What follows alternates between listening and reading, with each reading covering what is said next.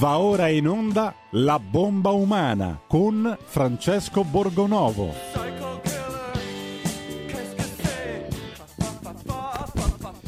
Radio Libertà, diamo subito la linea a Francesco Borgonovo. Francesco, ti avviso che siamo già riusciti a contattare il deputato della Lega Vito Comencini, ce l'abbiamo in linea. Ecco, buongiorno a tutti. Allora oggi facciamo una eh, eccezione alla regola, perché noi molto raramente abbiamo qui degli esponenti politici, eh, però diciamo che eh, Vito Comencini in questo caso lo utilizzeremo un po' come un analista, diciamo, oltre che come un politico, qual è eh, il suo mestiere, per capire un po' eh, che cosa davvero sta succedendo in Russia, quanto ci dobbiamo preoccupare, perché poi il punto alla fine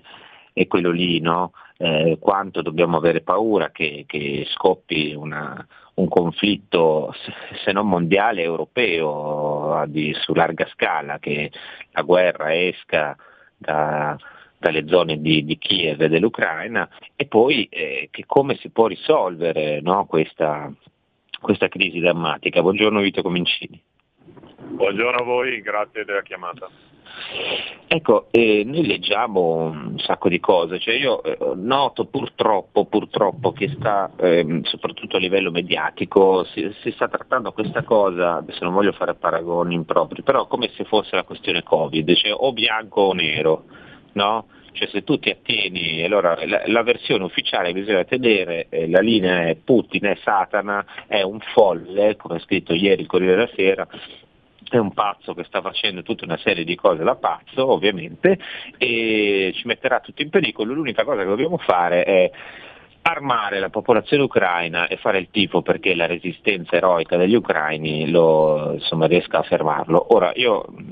sono a favore della autodeterminazione dei popoli, quindi penso che se uno difende casa sua eh, ne abbia non solo tutto il diritto, ma debba avere anche la nostra ammirazione, eh, per cui eh, se ci sono addirittura, eh, io ho letto storie del muratore ucraino di quarantasette anni che si riprende dall'Italia con un furgoncino, va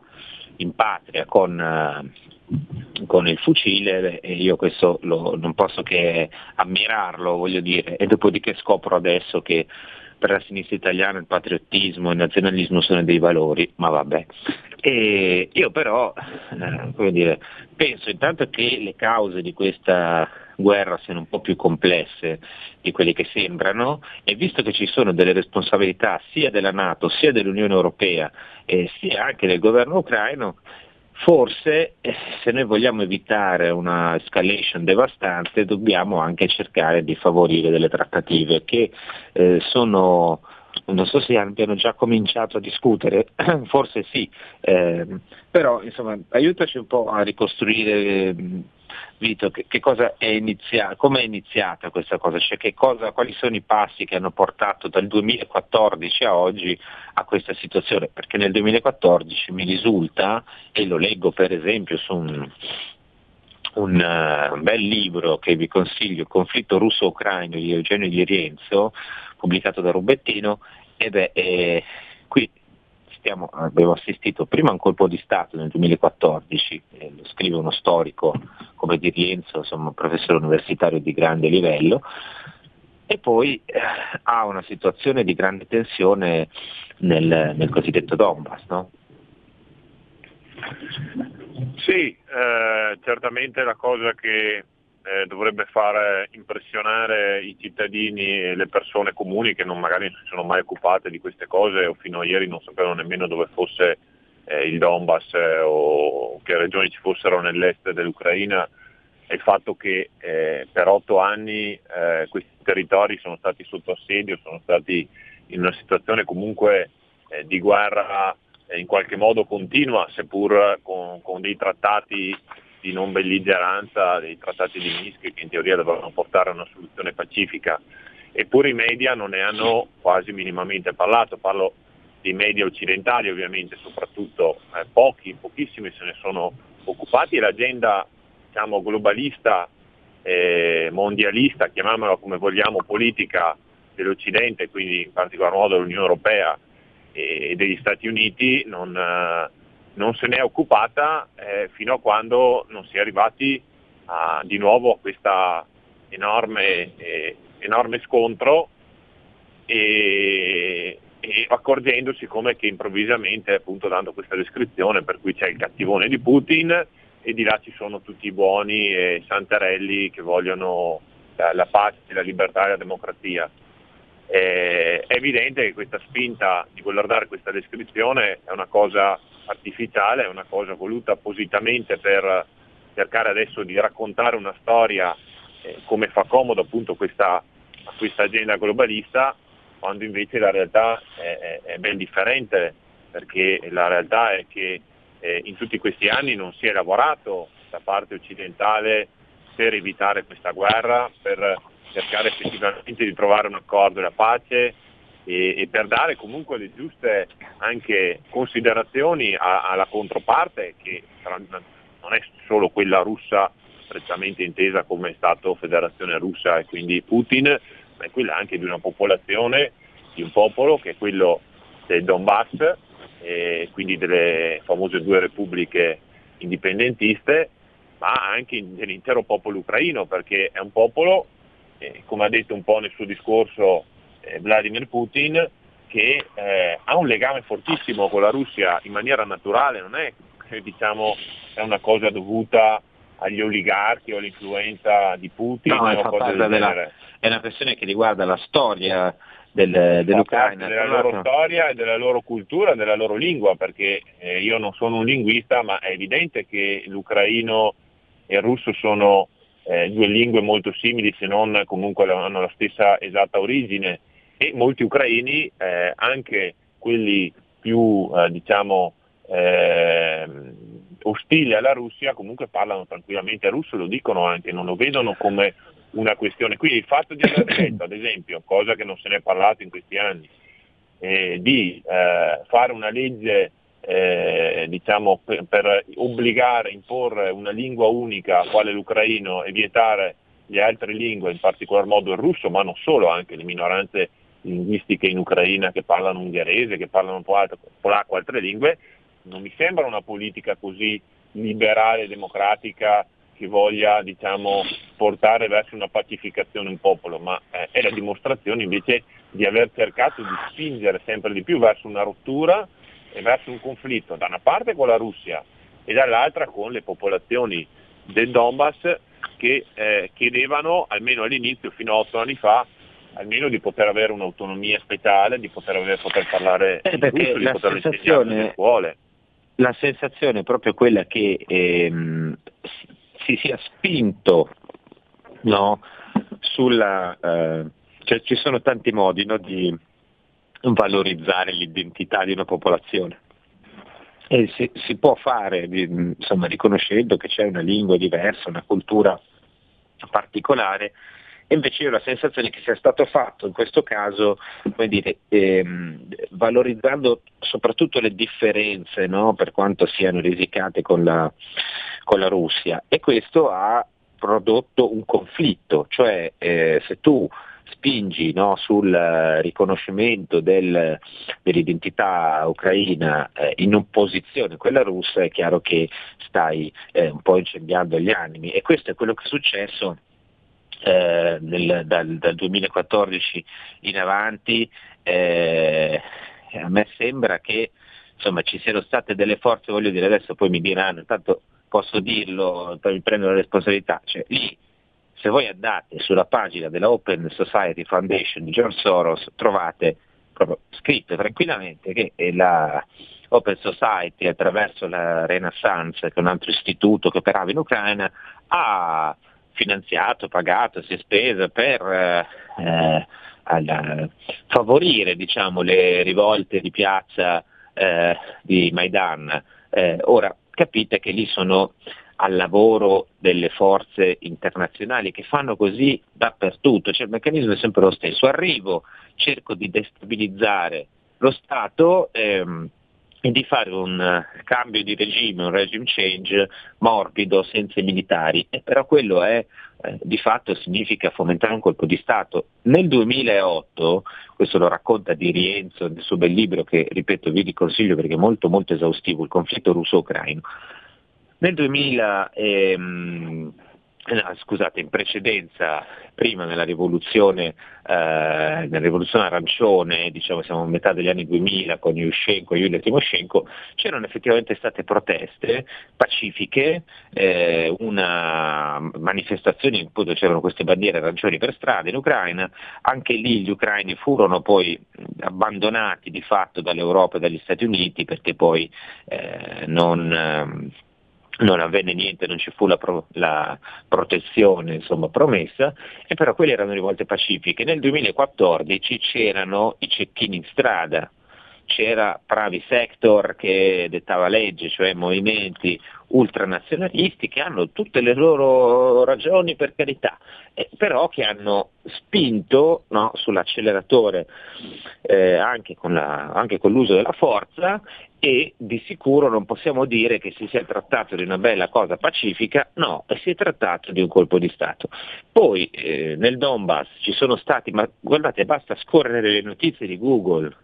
perché noi, come ha detto giustamente Comencini, ce ne siamo fregati fino all'altro ieri, ma se voi scorrete le notizie di Google, anche di fonti autorevolissime, continuiamo a vedere morti, perquisizioni all'interno delle aree che avrebbero dovuto essere disarmate nel Donbass, dove invece si trovavano lanciarazzi di qui di là, e chiaramente tu continui a mettere pressione, a spingere, a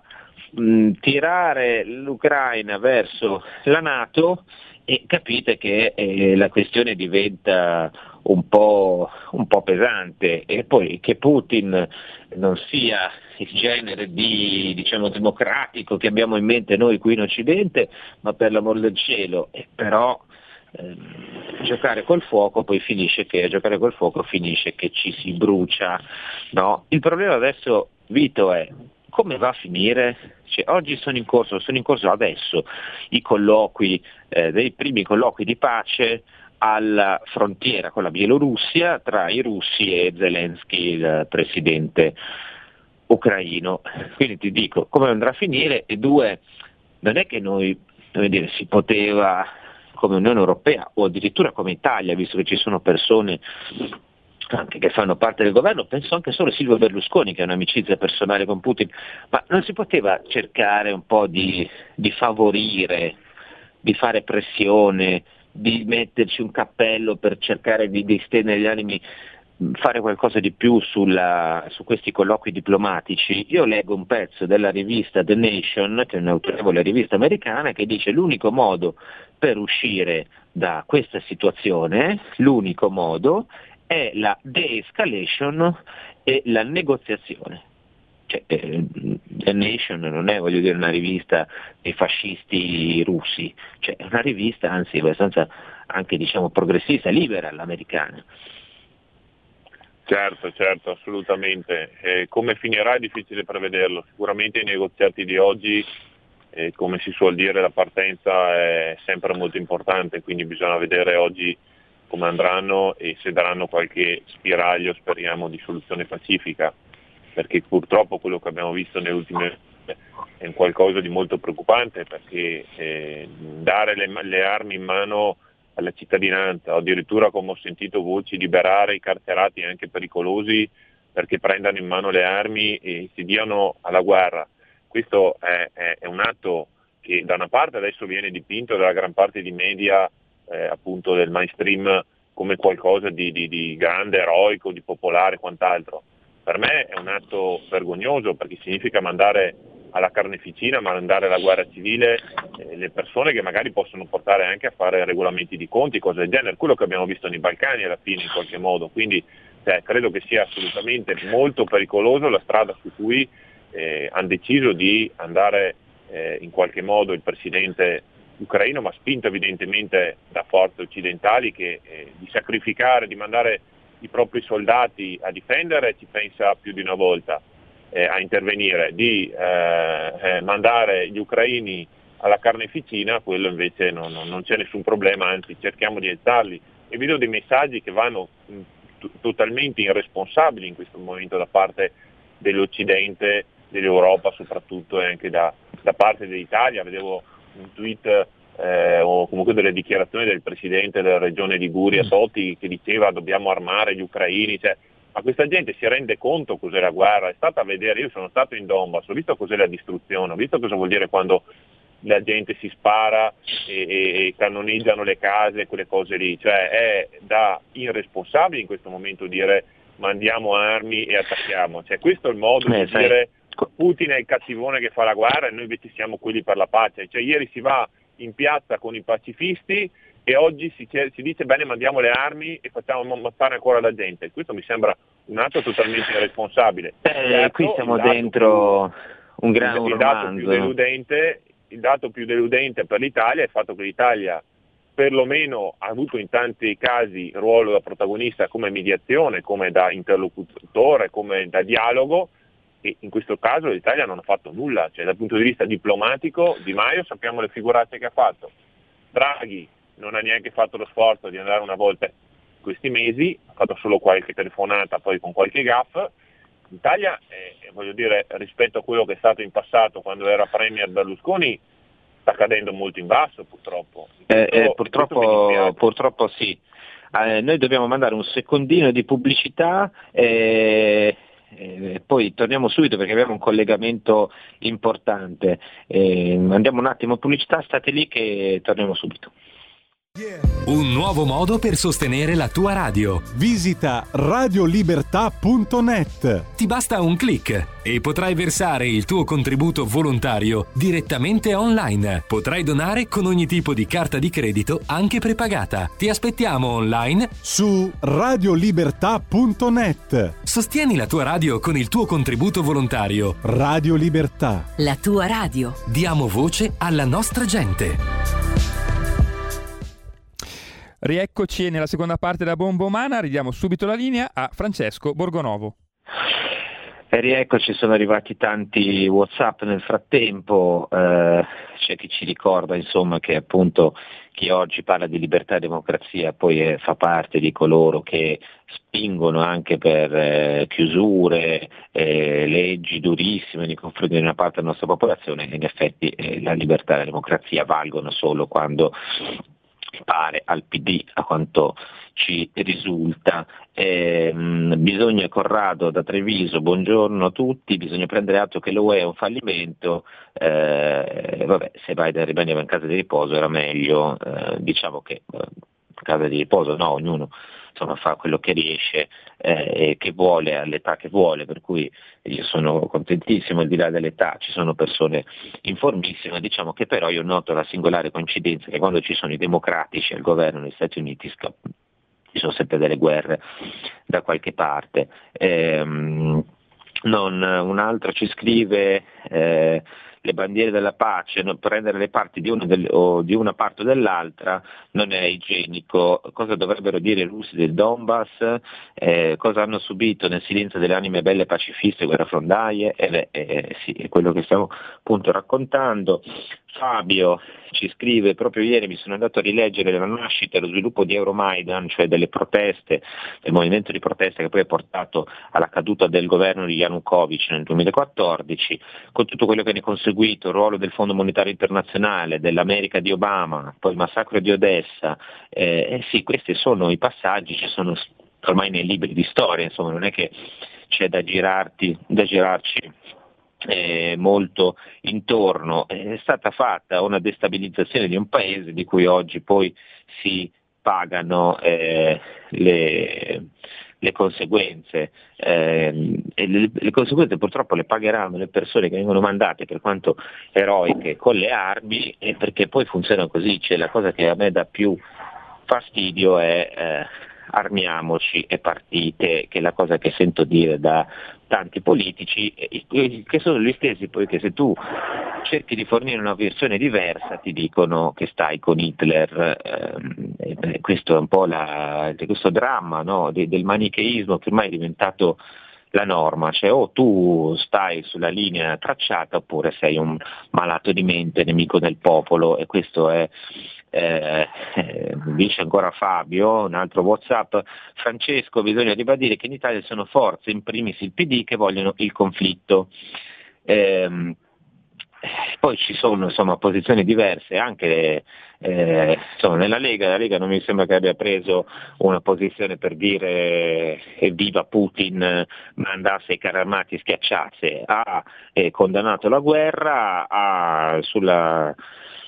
sulla popolazione ucraina, insomma mi pare che ci sia massima solidarietà, addirittura apertura a prendere i profughi e soccorrerli, però eh, stiamo cercando di fare un'analisi che vada un pochino oltre, perché, perché la facciamo? Non per giustificare Putin, ma perché se non si capiscono le visioni del mondo anche diciamo de, di, di entrambe le parti, poi come si fa a trattare, diceva Vito Comencini eh, poco fa, lo spirito, quello famoso no, gli accordi di pratica di mare che furono gestiti da Berlusconi e dal centrodestra ehm, avevano un, ebbero un impatto molto forte, erano un tentativo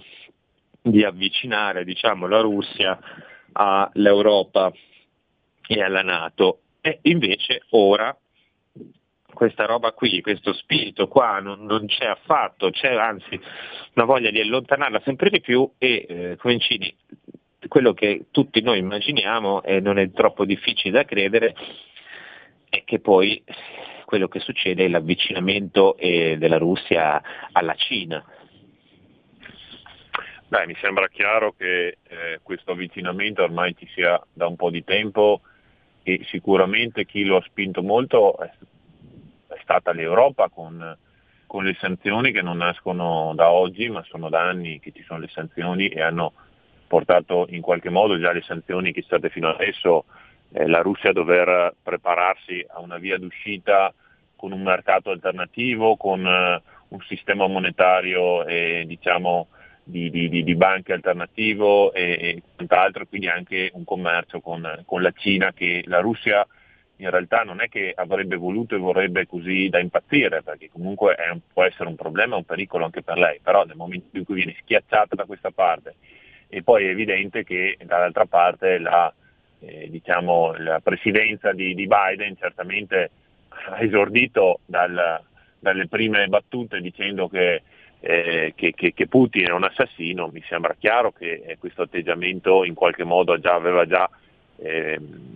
portato a ancora più una spinta della, della Russia verso un appoggio nei, nei confronti della Cina, ma non è un appoggio certamente culturale o di condivisione eh, di divisioni anche della società, del mondo e quant'altro, ma è una necessità per non rimanere completamente accerchiati e schiacciati o comunque obbligati alla disgregazione, perché è evidente che questa agenda è globalista. Alla fine cosa può volere per la Russia? Perché se la Russia è così brutta, cattiva e, e pericolosa, qual è? Cosa deve essere la Russia per questi qua? È evidente, cioè deve essere disgregata, quello che, che ha cercato di fare in, in tante situazioni, in tanti, in tanti paesi a partire dalla fine dell'Unione Sovietica. Allora per carità, dopo l'autodeterminazione dei popoli, eh, l'autonomia e quant'altro sono assolutamente importanti, ma se hanno una visione perché questi paesi abbiano una gestione, possano eh, prosperare e quant'altro è un discorso, ma se è solo una visione invece per renderli più deboli e poterli controllare meglio o poter imporre una politica da fuori, come era anche nei confronti della Russia all'inizio con la caduta dell'Unione Sovietica, allora questa non mi sembra una cosa che va nell'interesse dei popoli, perché poi bisognerebbe anche, mi permetti, ricordare eh, tante cose che sono successe negli anni eh, da parte della Russia, perché sennò sembra come che appunto c'è il cattivone Putin da cinquanta anni lì che, che, che fa del male al mondo e alla Russia e tutto il resto sono rose e fiori. Cioè bisognerebbe anche andare a vedere cos'era la Russia prima che c'era Putin, che arrivasse Putin, vedere com'era ridotta. Beh, ma lo stesso Putin dei, dei tentativi per avvicinarsi alla NATO, per aprire, io ricordo Lavrov che proponeva di creare uno spazio eh, non comune euro, europeo-russo, ma diciamo di avvicinare lo spazio commerciale eh, euroasiatico-russo a eh, quello commerciale europeo con degli appositi accordi, cioè ci sono stati tanti tentativi di distensione nel corso degli anni e certo se noi ci fermiamo alla come dire asimmetria no, della, della, della, de, de, dell'azione militare Eh, io tra l'altro sono convinto che questa azione militare sì sia stata rallentata dalla resistenza, va bene, quello, però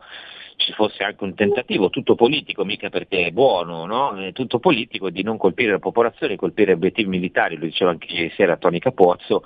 e, e di eh, vedere, no, prendendo tempo, se si riesce a arrivare a una trattativa, perché non credo che lo scopo di Putin sia quello di occupare l'Ucraina. Ecco, scusami Francesco, scusami, ma siamo collegati con Fausto Biloslavo, lo stiamo anche eh, vedendo. Allora, lo ringraziamo, Fausto Biloslavo, uno dei più grandi inviati di guerra italiani, è stato in tutto il mondo. Grazie, in questo momento il microfono. Ecco, e beh, ci ha fatto un enorme favore, perché l'abbiamo raggiunto stamattina mentre si sta spostando proprio nel pieno del caos. Fausto, a differenza di tanti che parlano in questi giorni, Fausto, a differenza di tanti che parlano in questi giorni. Ecco, vediamo se riusciamo a sentirlo. Fausto è sul fronte. Sì, sì, ti sentiamo Fausto. Dove sei in questo momento? Ved- vediamo se riusciamo a sentirlo. Eh, Purtroppo si, il co- si è bloccato proprio in... Ecco, ora, ora ti sentiamo Fausto. Vediamo se riusciamo. No, beh, dovete capire che Fausto Biloslavo è in questo momento eh, in Ucraina, nelle zone dove si combatte, quindi potete immaginare la difficoltà nel, nel sentire la sua voce, nel raggiungerlo. Eh, andiamo avanti, vediamo se riusciamo a ripristinare il collegamento, se la regia... Eh, riesce a... Eh, sì Francesco, lo stiamo richiamando perché eh, purtroppo la linea era caduta. Eh, eh, immaginiamo, lì non è questione, insomma, eh, si, si trova appunto nei territori eh, in guerra con i militari, e già tanto che si è riuscito a risponderci, sono arrivate una marea di messaggi. eh, La, c'è chi dice la von der Leyen tedesca ed è stata ministro della difesa, una garanzia per la pace, sì, in Europa. Ti, ti, senti, ti sentiamo Fausto, ora lo sentiamo. Eccoci, Francesco. Ecco. Eccoci, eccoci Fausto, qua, grazie di averci eh, raggiunto. No, buongiorno, sì, dove sì. ti trovi in questo momento? Ma io mi trovo in un quartiere di Kiev dove si sta organizzando eh, la resistenza eh, dei giovani de, del quartiere, ci sono alcuni veterani. Eh, de, se non la guerra in, Go- in Donbass dell'esercito ucraino, ma sono tutti molto giovani, e qua sono dove preparano praticamente la, le molotov, eh, ci sono le barricate sulle strade. È eh, un po' impressionante eh, vedere come questi, questi ragazzi giovani, adesso non so eh, come questa ragazza, insomma, eh, questi altri giovani eh, sembrano totalmente determinati anche a farsi ammazzare, ecco, perché se lungo questa strada principale dove hanno eretto le barricate che porta verso Maidan arrivano i carri russi, eh, no, non basteranno certo le molotov, ecco, quindi sono molto molto de- de- determinati. Senti, ma tu come valuti questa scelta di dire armiamo Eh, la popolazione, diamo armi all'Ucraina? Cioè, non temi che si vada verso, immagino che lì ci sia già abbastanza tensione, non, non si va verso un, uh, un'escalation drammatica? Eh, sicuramente, sicuramente, eh, ovviamente l'esercito ucraino eh, non può, penso, resistere a lungo se i russi usano tutta la loro forza militare. Allora questa tattica, che è un po' la tattica del diavolo chiaramente, insomma, di eh, armare la popolazione, di mobilitare i giovani, la gente, i civili, quartiere per quartiere, eh, serve per sbarrare il passo eh, a chi eh, vuole eh, forse entrare a, a Kiev, eh, perché si troverebbe di fronte a, insomma, una massa umana e a un bagno di sangue, no? Questo, questo, questo è il punto.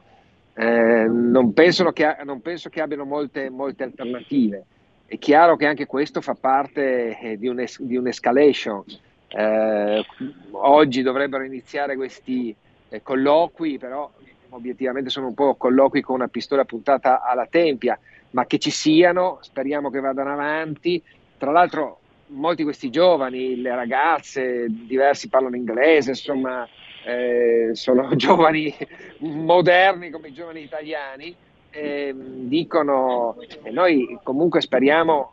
che si risolva tutto pacificamente, ecco, che, che però se non sarà così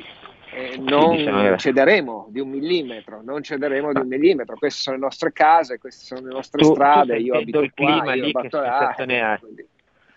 Tu sentendo il clima, gli, gli umori diciamo e, e l'aria che, che, che c'è, che si taglia con il coltello, che sensazione hai? Cioè, come se ne esce da questa storia e soprattutto se ne esce?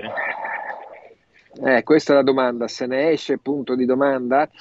perché insomma ovviamente la situazione dell'Ucraina è molto complessa, non è che torti, ragioni insomma sono oh, così solomonicamente da una parte e dall'altra. Eh, però Putin questa volta ha superato la linea rossa, eh, anche perché una cosa è il riconoscimento del Donbass, una cosa è, è mandare colonne di carri armati insomma verso Kiev. Eh, non so se se ne esce, ecco, eh, eh, forse entrambi devono fare un passo indietro, certamente Putin ritirare le truppe e, e gli ucraini garantirli anche per iscritto che non entreranno né a NATO, ma sto così facendo ipotesi eh, sul campo, ma comunque da scrivania, ecco, seppur sul campo. Eh, eh, temo che quasi si sia giunti a una sorta di punto di non ritorno, ecco, questo è il grosso problema, e che vada a finire in un bagno, un bagno di sangue, perché quelli che che avevano paura, insomma, che non se la sentivano, sono già, che avevano famiglia, figli piccoli, sono già scappati. E chi è rimasto, chi è rimasto è deciso a resistere e a farsi ammazzare. Ecco, ma eh, tu questa, come dire, questa eh, disponibilità immagini che sia, che ci sarà, mettiamo che succeda l'ipotesi peggiore, eh, con eh, i carri armati russi che entrano dentro e il bagno di sangue, e dopodiché però eh, che succede? Cioè, ci, a questo punto ci vorrebbe una reazione militare anche del, dell'Unione Europea, degli Stati Uniti. Oppure diventa questo, allora, secondo te, uno, un Afghanistan? Allora, cioè io io, io non, voglio, non voglio neanche pensare alla terza guerra mondiale, insomma, ecco, non voglio neanche pensare alla terza guerra mondiale, perché eh, sarebbe una follia collettiva, vogliamo autodistruggerci. Io le guerre le conosco bene, insomma, vi garantisco che ogni volta che torno a casa a Trieste vedo il pan- panorama del mio golfo, che può essere qualsiasi bellissimo panorama d'Italia, dico quanto fortunati siamo a vivere da settanta anni e oltre in pace, insomma, ecco. Quindi eh, non voglio neanche pensare a un'ipotesi di questo genere, eh, però eh, non possiamo neanche lasciare le cose come stanno, eh, eh, e temo che i negoziati non siano ancora in una fase talmente embrionale che non so cosa possono produrre. Io spero, spero che producano qualcosa, insomma, però qua c'è molto pessimismo, c'è molto pessimismo. E ti, ti faccio l'ultima forse domanda. Poi... È stato... Sì, dimmi, dimmi. No, poi ti lascio andare perché, per chiederti, insomma, visto che sei lì, cioè tu hai la sensazione che, si è detto, eh, è andata a rilento a differenza delle aspettative di Putin, ma la cosa è, è stato rallentato dalla resistenza della popolazione oppure... Sono andati piano i russi da, per dire vediamo se riusciamo a trattare tutte, no, allora riusciamo a trattare non lo so, ma tutte e due le cose, nel senso che eh, eh, i russi non hanno usato tutta la loro forza militare, per esempio non ci sono stati eh, bombardamenti aerei massicci, non ci sono stati raid come la NATO su Belgrado Eh, o sulla Libia, no? Centinaia se non migliaia, migliaia di raid al giorno. Hanno usato i missili balistici, hanno usato l'artiglieria, quello sì, le sirene del, dell'allarme aereo suonano sempre di più in, continua, in continuazione no, ma sempre di più ogni giorno, insomma, ecco, stamattina mi sono svegliato con la sirena, trenta minuti dopo di nuovo un'altra sirena, esplosioni in lontananza a venti trenta chilometri dove si trovano le forze russe. Però è chiaro che non hanno usato tutta la forza militare eh, che hanno, e questo è un aspetto. L'altro aspetto è che effettivamente gli ucraini eh, non hanno mollato, eh. Io ero nel Donbass, al fronte da Donbass, i russi e i filorussi avanzavano, ma avanzavano lentamente, e gli ucraini, cioè io sono stato con un reparto che la notte prima con le armi occidentali, quelle nuove, i missili Javelin e controcarro, però hanno fermato quindici carri russi eh, e hanno detto anche se cadesse Kiev, perché Allora, insomma, qualche giorno fa, fa si pensava che cadesse Kiev, il governo, eccetera. Noi continueremo a resistere. Forze regolari ucraine, eh, con un comandante molto deciso. E poi anche mh, a Kharkiv, seconda città del paese dove, dove sono stato, i russi sono entrati con diverse colonne da diverse direttrici, sono arrivati al centro. E poi gli ucraini hanno fatto una controffensiva e in poche ore eh, di fatto li hanno praticamente annientati, eh, e fatto molti prigionieri. Quindi Eh, questo anche è un altro fattore, insomma. Da una parte i russi non usano oh, il sistema alla Stalin maniera, insomma, seconda guerra mondiale, no? Cioè radiamo tutto al suolo eh, ed entriamo, e, e dall'altra gli ucraini, e comunque anche i civili ucraini, come insomma potete vedere anche alle mie spalle, continuano a organizzarsi, a portare roba, insomma, eh, con, con, con, con questi segni, no, distintivi sul braccio. E, e non, non mollano, non mollano. Senti, ma quanto, cioè, questa situazione qui, secondo te, se si andasse, cioè, c'è la prospettiva che diventi, come scrive qualcuno, una cosa di lungo periodo, cioè il classico pantano eh, eh, afghano, eh, vietnamese? Diciamo siamo solo all'inizio, no? Perché un'offensiva di questo genere, uno, un'offensiva, uno, adesso fra poco devo salutarvi però, eh, perché un'offensiva sì, di certo, questo certo. genere, mi sentite? Mi sentite? Sì, sì, un'offensiva di questo genere eh, comunque mh, insomma non dura un giorno, anzi siamo solo all'inizio, sono quattro giorni, insomma cinque giorni, il quinto giorno, e io penso che si continuerà, se vogliono andare avanti, per settimane, e, e potrebbe anche trasformarsi in un pantano in cui ci sia poi dopo anche forme di guerriglia, ehm, poi c'è l'ovest dell'Ucraina che è ultranazionalista, una roccaforte, insomma, che certamente forse magari i russi neanche si presenteranno là, eh, però ehm, è indubbio che non è una blitzkrieg di quarantotto ore. Allora, ringraziamo tanto Fausto Biloslavo, grazie di aver trovato il tempo di collegarsi grazie con noi, in bocca al lupo, eh, speriamo, lupo, speriamo bene, insomma, che... Eh, Fausto è uno degli, degli ultimi eh, diciamo inviati veri, no? Che vanno lì sul fronte a vedere che cosa succede, e, e nel frattempo eh, abbiamo, salutiamo anche Vito Comencini che eh, deve tornare eh, anche lui al, al lavoro. Ne, ne approfitto per salutare anch'io Fausto e fargli tanti auguri per questa missione così pericolosa che sta facendo, e mando un grande abbraccio a distanza. Ecco, come vedete la situazione è complicata, nel senso che è molto molto molto più ehm, sfaccettata di come eh, ce la descrivono, cioè con eh, un cattivo da una parte e dall'altra gli eroici resistenti, cioè qui può finire veramente in un, un bagno di sangue, in un massacro, che è la cosa che noi dovremmo evitare. Cioè, abbiamo fatto tanti proclami, tante belle cose sull'Europa, settanta anni di pace, e però qui quando c'è veramente... quando comincia a soffiare veramente il vento di guerra, eh, beh, tutti poi sembra che si richiudano in casa, perché un conto è dire armatevi e poi andate a combattere, un altro conto è eh, insomma cercare di, di, di favorire dei, una soluzione pacifica. Non so se abbiamo eh, un'ultima telefonata sì, prima sì, sì. di... Ecco, buongiorno.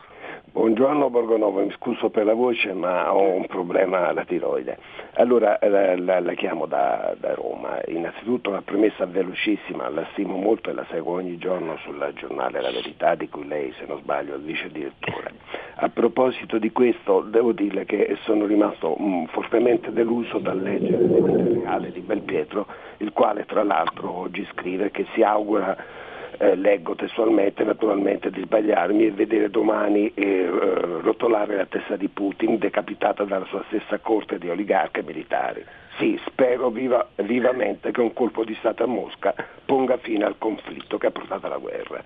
con ciò eh, diciamo avallando ehm, la vulgata corrente che dipinge Putin come tiranno e criminale, non come espressione eh, di una volontà comune incarnata dalla Duma. L'intervento russo io ritengo, come tanti altri, l'intervento russo ritengo che sia difensivo, perché è semplicemente la logica conseguenza di una manovra di accerchiamento che si esprime con un cordone sanitario NATO che doveva nei piani eh, completarsi con l'inglobamento dell'Ucraina. Cioè, ricordiamo, è stato già detto in trasmissione, l'ho seguita con molta attenzione, è stato detto molto di interessante. Ricordiamo che il governo Zelensky nasce dal colpo di Stato del duemilaquattordici e con il cecchinaggio di Euromaidan e poi la repressione della forte componente russa. Non dimentichiamo l'orribile eccidio di Odessa e la guerra di bassa intensità nel Donbass, grazie anche a formazioni militari, certo, quali, finisco, io pre- concludo, prego, prego. Eh, grazie anche a formazioni militari neonaziste inglobate nell'esercito regolare. In tutto questo, chiudo, eh, c'è la grave responsabilità dei paesi U E che eh, diciamo in modo inane, con grande in- in- irresponsabilità, accettano di sacrificare anche i propri interessi geostrategici a quelli degli Stati Uniti. Ecco, chiudo e la ringrazio per sì, la... Sì, no, ma solo per dare... Ovviamente eh, diciamo che era un'iperbole quella nel, nell'editoriale di Belpietro eh, che iniziava così dicendo sì, va bene, possiamo anche sperare insomma che... Il, che ci sia il colpo di Stato, che Putin cada, venga decapitato, buttato giù come Saddam Hussein, eh, però purtroppo questo, come dire, eh, la situazione che abbiamo è molto più complicata di così. Insomma, credo che ehm, noi abbiamo cercato dall'inizio, lo sto facendo io qui, lo facciamo sul giornale, di dare tutti i dettagli, abbiamo raccontato le stesse cose che ho raccontato io adesso e le abbiamo raccontate sul giornale per far capire insomma che ehm, non è una lotta del bene contro il male, e come sempre poi succede nelle guerre, chiaramente c'è, eh, ci vuole insomma anche perché in guerra una propaganda, una causa per cui combattere, ma la situazione è eh, sfaccettata, difficile da da decrittare, ci sono dei torti, questa, come dire, sì, è vero, si può leggere come anche un intervento difensivo, dopodiché lo diceva anche Biloslavo, la linea rossa è stata superata e, e questo non significa che armare la popolazione, come anche continua a scrivere qualcuno, sia eh, cioè vuol dire buttare della benzina sul fuoco, quindi eh, quello che noi facciamo è raccontare le varie sfaccettature della situazione. Eh, non ci state quelli che non ci eh, uniformiamo nessuna vulgata, perché ci interessa andare a capire, ci interessa raccontare le cose come stanno davvero e non come vengono presentate. Quello che noi ci auguriamo è che non si arrivi a quello che diceva Biloslavo, cioè a eh, il massacro, perché eh, una, la Russia appunto la linea l'ha superata e ormai non è che può dire va bene, abbiamo scherzato, torniamo indietro. Eh, Purtroppo i trattati, le trattative si fanno con la, con la situazione che c'è, con le, con, eh, le possibilità che ci sono, la,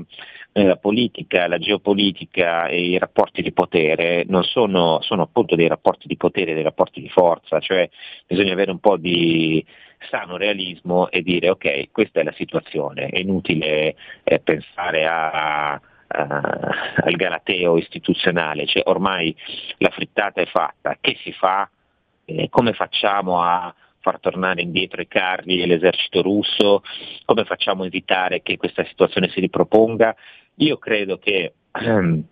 una parte delle richieste, ad esempio eh, sul, sul Donbass, sia necessario Eh, seguirle. Credo che sia sbagliato forzare l'Ucraina a entrare nella NATO, come stanno cercando di dire tanti esponenti del P D e della sinistra in questi momenti. Se voi andate a vedere la cartina vi rendete conto che non è che ci siano proprio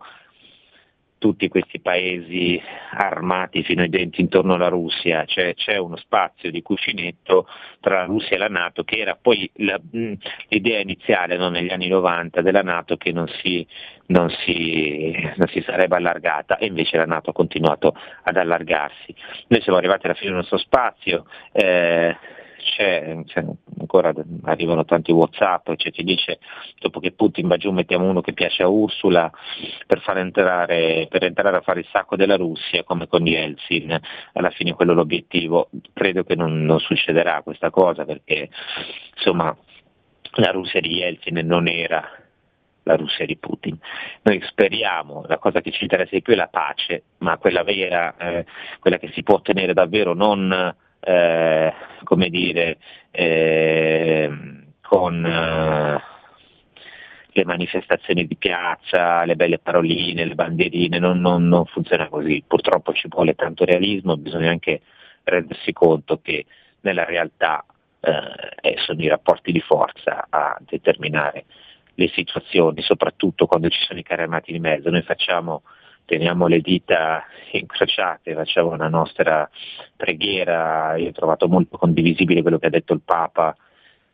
ieri e nei giorni scorsi, cioè quello che dobbiamo sperare è che veramente si fermi qui, non diventi un pantano, non diventi un nuovo Afghanistan, non diventi un massacro in stile staliniano, non diventi una, perché, insomma, una nuova Siria, perché è lì. Insomma, ci sono persone, famiglie, donne, bambini, anche qualcuno che non è riuscito ad andare via, ci sono dei ragazzi che stanno combattendo da una parte e dall'altra e ci sono delle popolazioni che hanno visto tante perdite e insomma non è il caso di buttare della benzina sul fuoco. Secondo me chi sta facendo il partigiano col culo degli altri ci deve pensare molto molto bene. Io vi ringrazio, vi auguro un'ottima settimana, noi ci risentiamo venerdì sperando che la situazione sia migliore. Grazie a tutti. Avete ascoltato La Bomba Umana.